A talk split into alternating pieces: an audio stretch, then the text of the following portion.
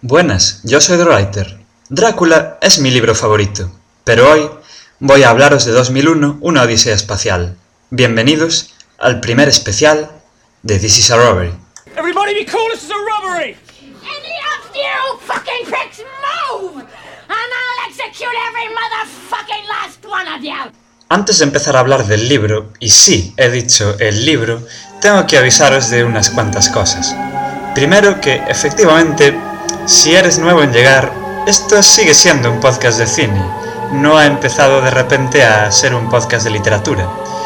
Eh, ¿Qué pasa? ¿Y por qué este capítulo es el primer especial? La primera razón para la que sea el primer especial es que habrá más especiales. Y la segunda, ¿por qué es especial? Pues por eso, porque en este podcast hablo de películas, pero hoy voy a hablaros de un libro. ¿Por qué? Eh, uno de los capítulos de este podcast, el tercero creo recordar, eh, es un capítulo donde trato la película 2001 Una Odisea del Espacio, del grandísimo Stanley Kubrick. Ese capítulo eh, a día de hoy es el que más descargas tiene de todos los grabados hasta ahora y además es el único que ha generado algún comentario en el blog y un poco de debate por alguna red social. Así que asumo que es un capítulo exitoso porque a la gente le gusta 2001. Eh, además 2001 es una de mis películas favoritas desde, desde la primera vez que la vi y siempre tuve curiosidad de leer el libro. Y hablando con ciertos oyentes y tal, dije, joder, pues me voy a comprar el libro y lo voy a leer. Y a lo mejor, sí, ¿por qué no? Puedo grabar un especial del podcast comparando el libro con la película porque hay cosas que comparar, cosas que son diferentes en el libro y en la película que pueden tener interés para quien haya visto o leído alguno de los dos.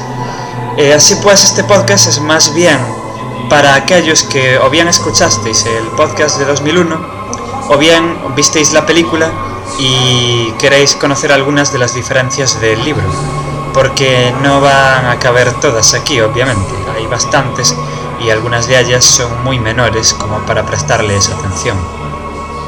Eh, también quiero avisar como siempre que puede que haya, y de hecho habrá spoilers del libro, de hecho este podcast va de spoilers, no voy a pararme a contar el argumento del libro, porque como digo es un podcast hecho para quien o ya vio la película o ya escuchó el otro podcast.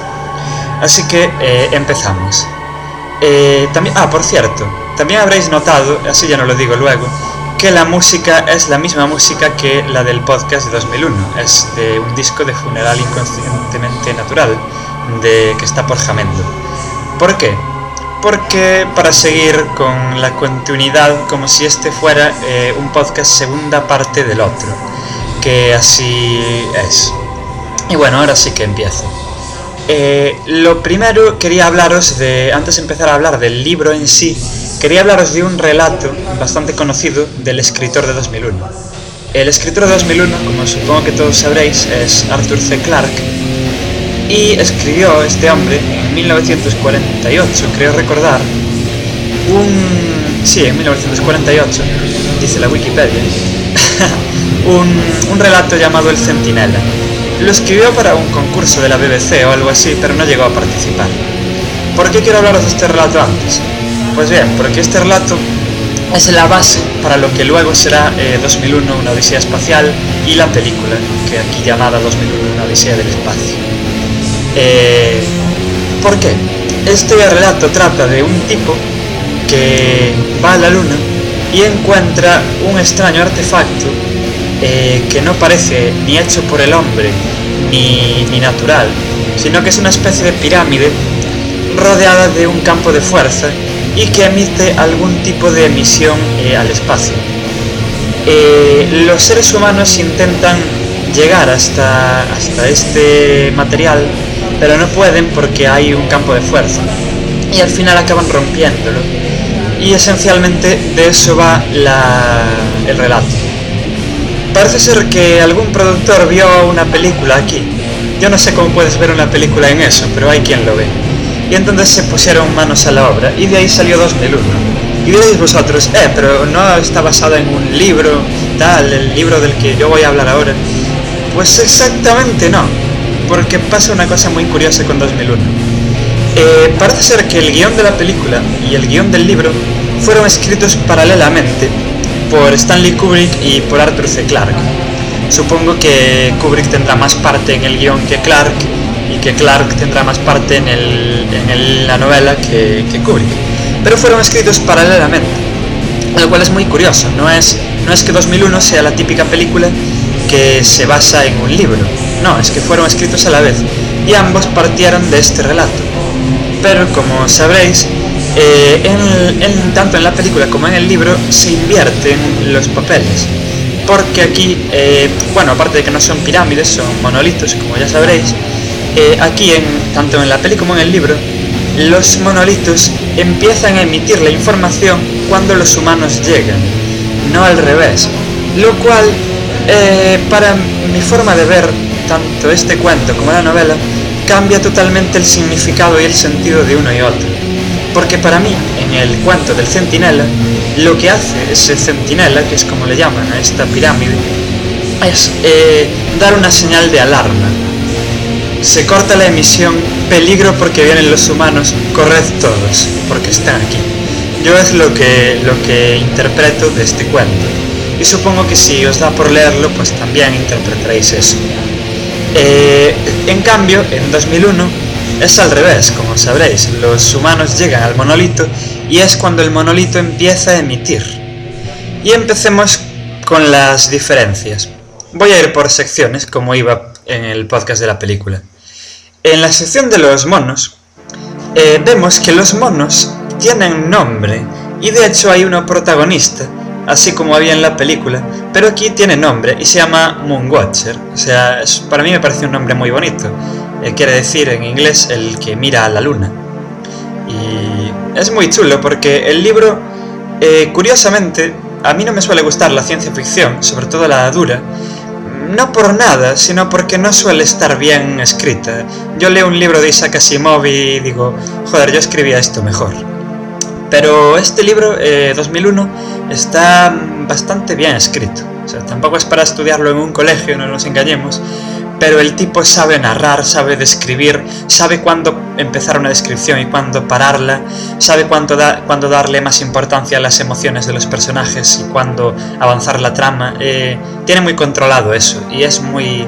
Aunque no os guste la ciencia ficción, en general puede gustaros este libro. Es una cosa que quería avisar, porque a mí me gustó y normalmente no me gustarían estos libros aunque en películas sí me puedan gustar. Em, entonces, es muy, es muy bonito porque vemos que está esta familia de medio monos allí en África. Eh, allí en el libro se nos dice que es África, en el, hombre, en la película lo suponemos, si sabemos un poco de dónde viene la humanidad, pues vemos que de África, pero en el libro se nos dice desde el primer momento. Y el libro se pasa bastante tiempo, al igual que la película, enseñándonos cómo esos monos se mueren de hambre y cómo están enemistados con la tribu de al lado, al que llaman los otros. Eh, vemos que tiene una simplicidad de pensamiento genial, de hecho hay otro mono que es viejo y le llaman el viejo. Es, pero funciona para que nos metamos en la cabeza de, de estos monos. Es muy interesante que en esta sección eh, no hablan, así como en la película tampoco hablaban, pero se hace muy llevadera igualmente. Eh, podría deciros incluso que se hace tan o incluso más llevadero que en la película, aunque no haya ni una sola línea de diálogo, porque las descripciones de los sentimientos de los monos en cada momento quedan muy claras. Eh, no hace falta que hablen para saber lo que, lo que están diciendo. Y bueno, eh, siguen atacados por este jaguar, y esto es importante porque es una de las diferencias. Bueno, la primera diferencia es en cuanto al monolito. En el libro, este monolito, no los demás, pero este, parece de cristal. Es un monolito transparente. Eh, no sé qué querrá decir exactamente esto, pero es así. Cuando en la película era negro, aquí es de cristal. Y, cuando los monos los tocan, eh, primero lo toca Moonwatcher, como en la película, pero luego los tocan todos los demás. Y aquí empieza la primera y gran enorme diferencia. Eh, en el libro vemos cómo este monolito de cristal instruye a los monos. Y los monos van allí y ven cosas y como que intentan imitarlas. Vemos a monos intentando construir herramientas, a monos intentando atar nudos, a monos haciendo diferentes eh, tareas que antes no podían. Así que vemos como efectivamente el monolito eh, los instruye.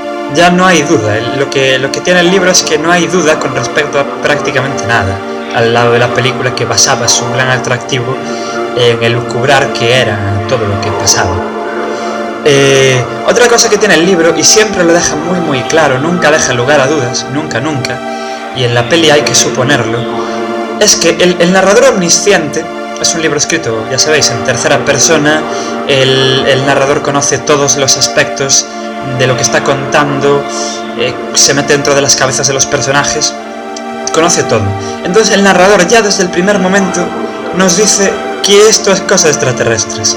Ya no deja lugar a dudas. Eh, este monolito lo pusieron aquí los extraterrestres. Todo lo que va a pasar a partir de aquí es porque tampoco dice por qué exactamente, pero estos extraterrestres están haciendo avanzar a la humanidad. Y ya desde el principio sabemos esto. Bien, los, los monos siguen y además están varios días eh, adiestrándose. Se nos describen unas lucecitas bastante psicodélicas. Eh, el primer viaje de ácido comienza aquí, aunque la peli no es la digo, el libro no es tan ácido como la película en, Ya sabéis qué parte, a la que llegaré luego. Eh, luego, la otra gran diferencia en esta sección es que recordáis que en la película hay un momento bastante divertido donde los monos a los que la cámara sigue apalean a los otros. Aquí no. Aquí Moonwatcher eh, consigue, no, recuerdo si con la ayuda de más monos, pero bueno, acaban todos construyendo herramientas y consiguen eh, cazar al jaguar. Y de hecho descubren lo divertido que es comer carne y lo sano que es. Entonces cazan al jaguar y cuando se encuentran con los otros monos, lo que hacen es enseñarle la cabeza del jaguar clavada en una pica. En plan, acabo de cazar a este bicho. Mira lo que te puedo hacer a ti, mejor corre. Y ellos, eh, los otros, entienden el mensaje y desaparecen.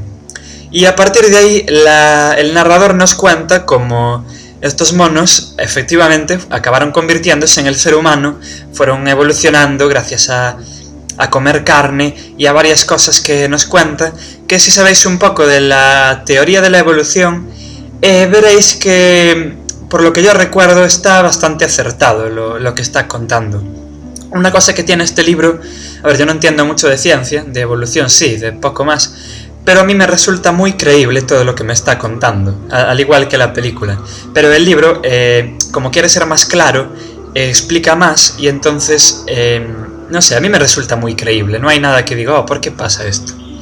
Luego pasamos a la segunda sección, que es la, sección de la luna, donde el Floyd va a la base Clavius y allí es bastante es bastante igual realmente.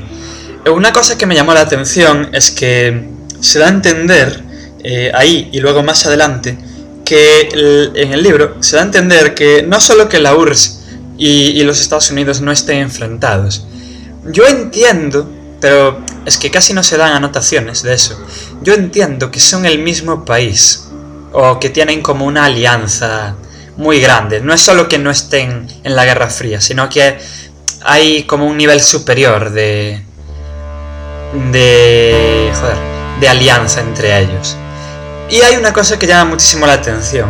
Cuando este hombre llega a la base espacial, vemos que, como en la película, que hay rusos allí también.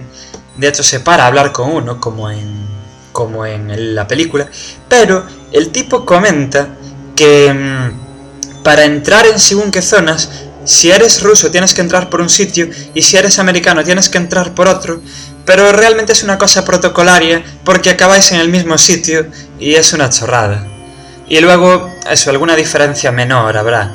Por ejemplo, el, monolito eh, aquí ya, ya es negro, el monolito de la luna ya es negro, el famoso TMA1, y eh, tiene un millón de años más que en la película, creo recordar. Creo que recordar que en la película tiene 3 y en el libro tiene 4. Pero es una cosa sin importancia realmente. La comento por comentar algo de la luna, porque hay muchos más datos así que son de números que dan un poco igual. Y ahora pasamos a la sección grande de la película, la sección de la nave, la Discovery, que en el libro, en la edición que tengo yo, le traducen el nombre y se llama Descubrimiento. Y aquí tenemos la primera, eh, bueno, la primera, la gran y enorme eh, diferencia que hace que el libro sea un pelín más épico que la película. Eh, en el libro tienen que llegar a Japeto, uno de los satélites de, de Saturno, mientras que en la película tenían que llegar a un satélite de Júpiter. Eh, Saturno, como sabéis, está más lejos que Júpiter. Y entonces hace que en el libro tengan que ir más lejos. Y entonces, no sé, le da un poco más de épica porque, joder, solo por eso realmente, porque es ir más lejos. Pero aún así las diferentes empiezan aquí. Cuando pasan por, por Júpiter, de todas formas, en el libro se paran mucho a describir Júpiter. Y es muy bonito, es un capítulo 2 todo describiéndote Júpiter. Y a mí que no me gustan demasiado las descripciones en exceso, esta me, gustó. Ahora pensaré en Júpiter como, como ahí. Más diferencias eh, con respecto a Hal, que era algo que comentaban un par de oyentes en el blog, que hablé con otra gente por, alguna red social. Eh, en el libro sabemos que Hal eh, falla. Lo sabemos y nos lo explican. Eh, no se paran mucho en el tema, pero lo entendemos. Vamos a ver. HAL, bueno, el año de fabricación de HAL también varía, pero eso. El rollo de HAL es que a HAL, HAL efectivamente sabe lo que tiene que hacer. Cuando los astronautas despiertos, Bauman y Poole no lo saben. Y efectivamente, los que están durmiendo hibernados sí lo saben. ¿Por qué falla HAL en el libro? porque se le, se le ordena mentir. Porque si, si a Hal Bowman, por ejemplo, le pregunta si saben a qué van allí, o le piden datos muy concretos de la misión, Hal está obligado por el control de tierra a mentirles. Pero también tiene en su programación unas reglas que dice que debe dar su información de forma veraz. Eh, entonces eso crea un conflicto y, acaba volviéndose loco. Sí, te lo describen así. Porque comparan, en el libro comparan mucho más a Hal, al cerebro de Hal con, el con un cerebro humano. Entonces, esto le crea un conflicto y se acaba volviendo loco. Y acaba. Esto se manifiesta en pequeños errores al principio. Y luego ya la matanza del final. Y eh, otra diferencia es que lo de desconectar a Hal es diferente. En el libro, al ver estos pequeños errores, eh, el control de tierra le dice que prueben a ver si esta sonda que Hal dice que está estropeada falla. Y si no falla, que lo desconecten porque es Hal el que está fallando, no la sonda. Hal, eh, aunque no lo demuestre realmente, aunque le demuestre muy artificialmente, Hal piensa como un ser humano. Y, y yo creo que tiene sentimientos. Y te insinúan esto en el libro. Porque Hal, dicen que Hal se, pone nervioso eh, al oír que pueden apagarlo. Porque, claro, él, él lo fabricaron así y no sabe lo que es estar muerto, porque para un ordenador estar apagado es como estar muerto, y entonces como que le produce una ansiedad, y entre eso de mentir, pues eh, se acaba volviendo más loco aún, desencadena todo el, todo el final. Eh, esto, esto de matar a Pool y esto. Eh, otra, otras diferencias eh, es que cuando muere Pool, en ningún momento Bauman va a rescatarlo como en la película, sino que lo ve morir por una ventana de la nave. Y de hecho es bastante emotivo, porque Bauman empieza a comerse la olla y aquí vemos que Arthur C. Clarke le da más humanidad a sus personajes que Kubrick en la película, porque en el libro vemos como los personajes eh, sufren y, hablan y piensan. Claro, escuchamos sus pensamientos y vemos que mm, a lo mejor no lo están pasando tan indiferentemente como nos pueda parecer. Por ejemplo, a Bauman le da miedo la hibernación. Hablan al principio de cuando lo hibernaron, que perdía la memoria un ratillo y, y que daba un poco de mal rollo. Y más cosas. También hablan, por ejemplo, esas famosas partidas de ajedrez que echan Hal y los tripulantes, eh, dicen y lo afirman que Hal podría ganar siempre, pero a veces se deja perder para la moral de los. para aumentar la moral de los eh, tripulantes, pero de todas formas que los tripulantes saben que siempre puede ganarles. Es, bastante... O sea, tiene un poco de más, de más mal rollo el libro que la película, creo yo. Em, entonces lo ve morir en una secuencia muy emotiva, donde Bauman empieza a preguntarse por la estabilidad mental de Hal y empieza a pensar si lo pudo haber matado a propósito. Pero dice, claro, es una máquina, porque iba a matarlo a propósito. Y se empieza a comer la olla y tal. Y al final, bueno, acaba desconectándolo. En una secuencia bastante parecida como lo desconecta en la peli. Eh, sí, en el libro también canta la canción de Daisy. Y dice quién lo fabricó y alguna chorrada más. Y que se lo ve asustado también, ¿no? Como como en la película. Otra diferencia luego es que ya el libro no pasa directamente a la puerta de las estrellas, sino que em, Bowman está meses en la nave, reparando todo el desperfecto, manteniéndose en contacto con control de tierra, escuchando ópera, haciendo todo lo posible para, mm, para no volverse loco, porque está meses ahí él solo, sin compañía de nadie, y la señal a tierra tarda horas en ir y volver y eh, sabiendo que no va a volver a, la Tierra nunca. Entonces, eh, cuando está sobre la luna de... cuando está sobre Japeto, esta luna de Saturno, ve algo negro, enorme. Y sí, es el monolito. Este monolito es como el de la luna, pero más grande. Todos guardaban una proporción entre sí, además, pero no recuerdo cómo era ahora. Pero es más grande. Entonces Bauman, ya que no tiene nada que perder y ya que va a morir allí solo, dice, joder, pues ya que estoy aquí voy a ir a explorarlo. Y va a explorar este, este monolito. Y de hecho eh, se siente un poco agradecido comparándose con los otros, que están todos muertos. Porque es verdad, cómo pasa en el libro lo de los, lo de los hibernados. Eh, en la película Hal mata a los hibernados cuando, cuando Bauman está rescatando a, a Poole pero como aquí no lo vienen a rescatar, Bauman lo que hace es intentar despertar a los hibernados y, y pasa una serie de cosas que hace que casi muera Bauman también, cuando Hal mata a esta gente. Y bueno, lo de la puerta de las estrellas. Este hombre va a, a ver la puerta, este monolito, y se mete, como que se abre y se mete por dentro, por dentro de, del monolito, y hay una frase que no dicen en la película, pero según leí por ahí es muy famosa en, eh, el libro. Hay mucha, es la frase, una frase reconocible del libro, que es, oh Dios mío, está lleno de estrellas, que es lo último que oyen decir a Bauman cuando atraviesa esta cosa. Y aquí empieza, en la película empezaría este viaje de ácido de colorines que hace que muchos renieguen de la película, pero que a mí me encanta.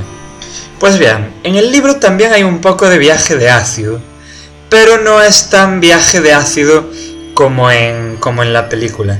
De hecho, hay un, llega un momento en el libro en el que le vemos la lógica y vemos qué está pasando. Y eh, intuimos, y Bauman intuye, que lo que está haciendo es irse por una especie de puerta a otro sitio de la galaxia. De hecho, llega un momento que llega a un sitio donde hay, y esto sí que es acojonante, una gran y enorme estación espacial con naves aparcadas allí, pero abandonada hace muchísimo tiempo, eh, porque vemos que está agujereada por los meteoritos, que está muy abandonada y que allí no hay nadie. Pero vemos, eh, por si dudábamos del narrador, que esto era obra de extraterrestres, aquí lo vemos. Eh, aquí vemos naves espaciales, aquí hubo extraterrestres. Entonces eh, Bauman sigue su viaje dentro de su cápsula y acaba llegando a esta famosa habitación. Esta famosa habitación es muy curiosa porque mm, es parecida a la habitación de la película, pero es una imitación y en el libro nos recalcan más que es una imitación. Hay revistas y hay libros y hay cajones. Bauman intenta leer revistas y ve que ni siquiera puede sacarlas del estante las revistas y los libros son bestsellers cutres, te da a entender, y alguna obra semi-intelectualoide, mm, o no, bueno, son... No son libros ahí de estudiar en el colegio, digamos, son eh, basura de centro comercial. Em, los cajones no se pueden abrir, y Bowman está muy asustado y llega un momento que decide quitarse el traje y ve que se puede respirar allí, pero sigue asustado. Ve, ve una comida, mm, va a una nevera y saca una botella de cerveza o una lata, no recuerdo, y ve que tiene más de esa comida. Es, una comida extraña, que, está rica y tal. Y él eh, llega un momento que después de ducharse y en esta habitación extraña y de ver que ahí no está pasando nada, se echa a dormir. Eh, y eh, estos extraterrestres, que en ningún momento se ven, al igual que en, en la película, empiezan a drenar sus recuerdos. Y vemos como una marcha atrás en los recuerdos de Bauman, así como si cogiéramos una película en un VHS por el final y empezásemos a rebobinar.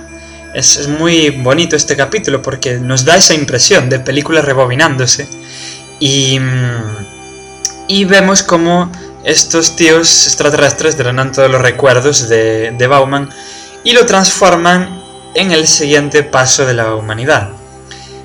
En el niño de las estrellas, este nunca se nos describe a, este, a esta criatura en el libro. En la película es este bebé, eh, este feto casi, eh, volando por el espacio. Nunca se nos describe en, la, en el libro. Se nos dice que es una criatura que ya no es humano. Bueno, habla de que tiene ojos y tal, algo de humano tendrá que tener, pero en ningún momento nos dice que sea un bebé lo podemos asumir después de haber visto la película y por el título del capítulo y viendo cómo, cómo le llama el narrador. Pero bueno, este, este niño de las estrellas eh, mm, se da a entender que ya sin recuerdos de, de lo humano, ve que tiene poderes que no tenía hasta el momento. Y yo creo que tiene algún recuerdo porque quiere volver a la Tierra, y de hecho vuelve a la Tierra, y descubre que es el amo del mundo, porque tiene un, unas capacidades que el resto de la humanidad no tiene. Pero la humanidad, y esto me pareció muy divertido, lo recibe con bombas atómicas. Normal, yo si veo un, foto, un feto volador gigante que se acerca a mi planeta y tengo una bomba atómica, yo también se lo echaría. ¿Qué queréis? Eh, pero eh, estas bombas atómicas no hacen nada al, niño de las estrellas y él Ahí es como acaba el libro, me gusta mucho que dice, y no está seguro qué hacer a continuación, pero ya pensará en algo. Y así acaba. El niño de las estrellas llega, lo reciben como más atómicas, vacían todo el arsenal, pero no le hacen nada. ¿Qué va a pasar a continuación? Bien, pues esto depende del lector y lo que, y lo que quiera entender.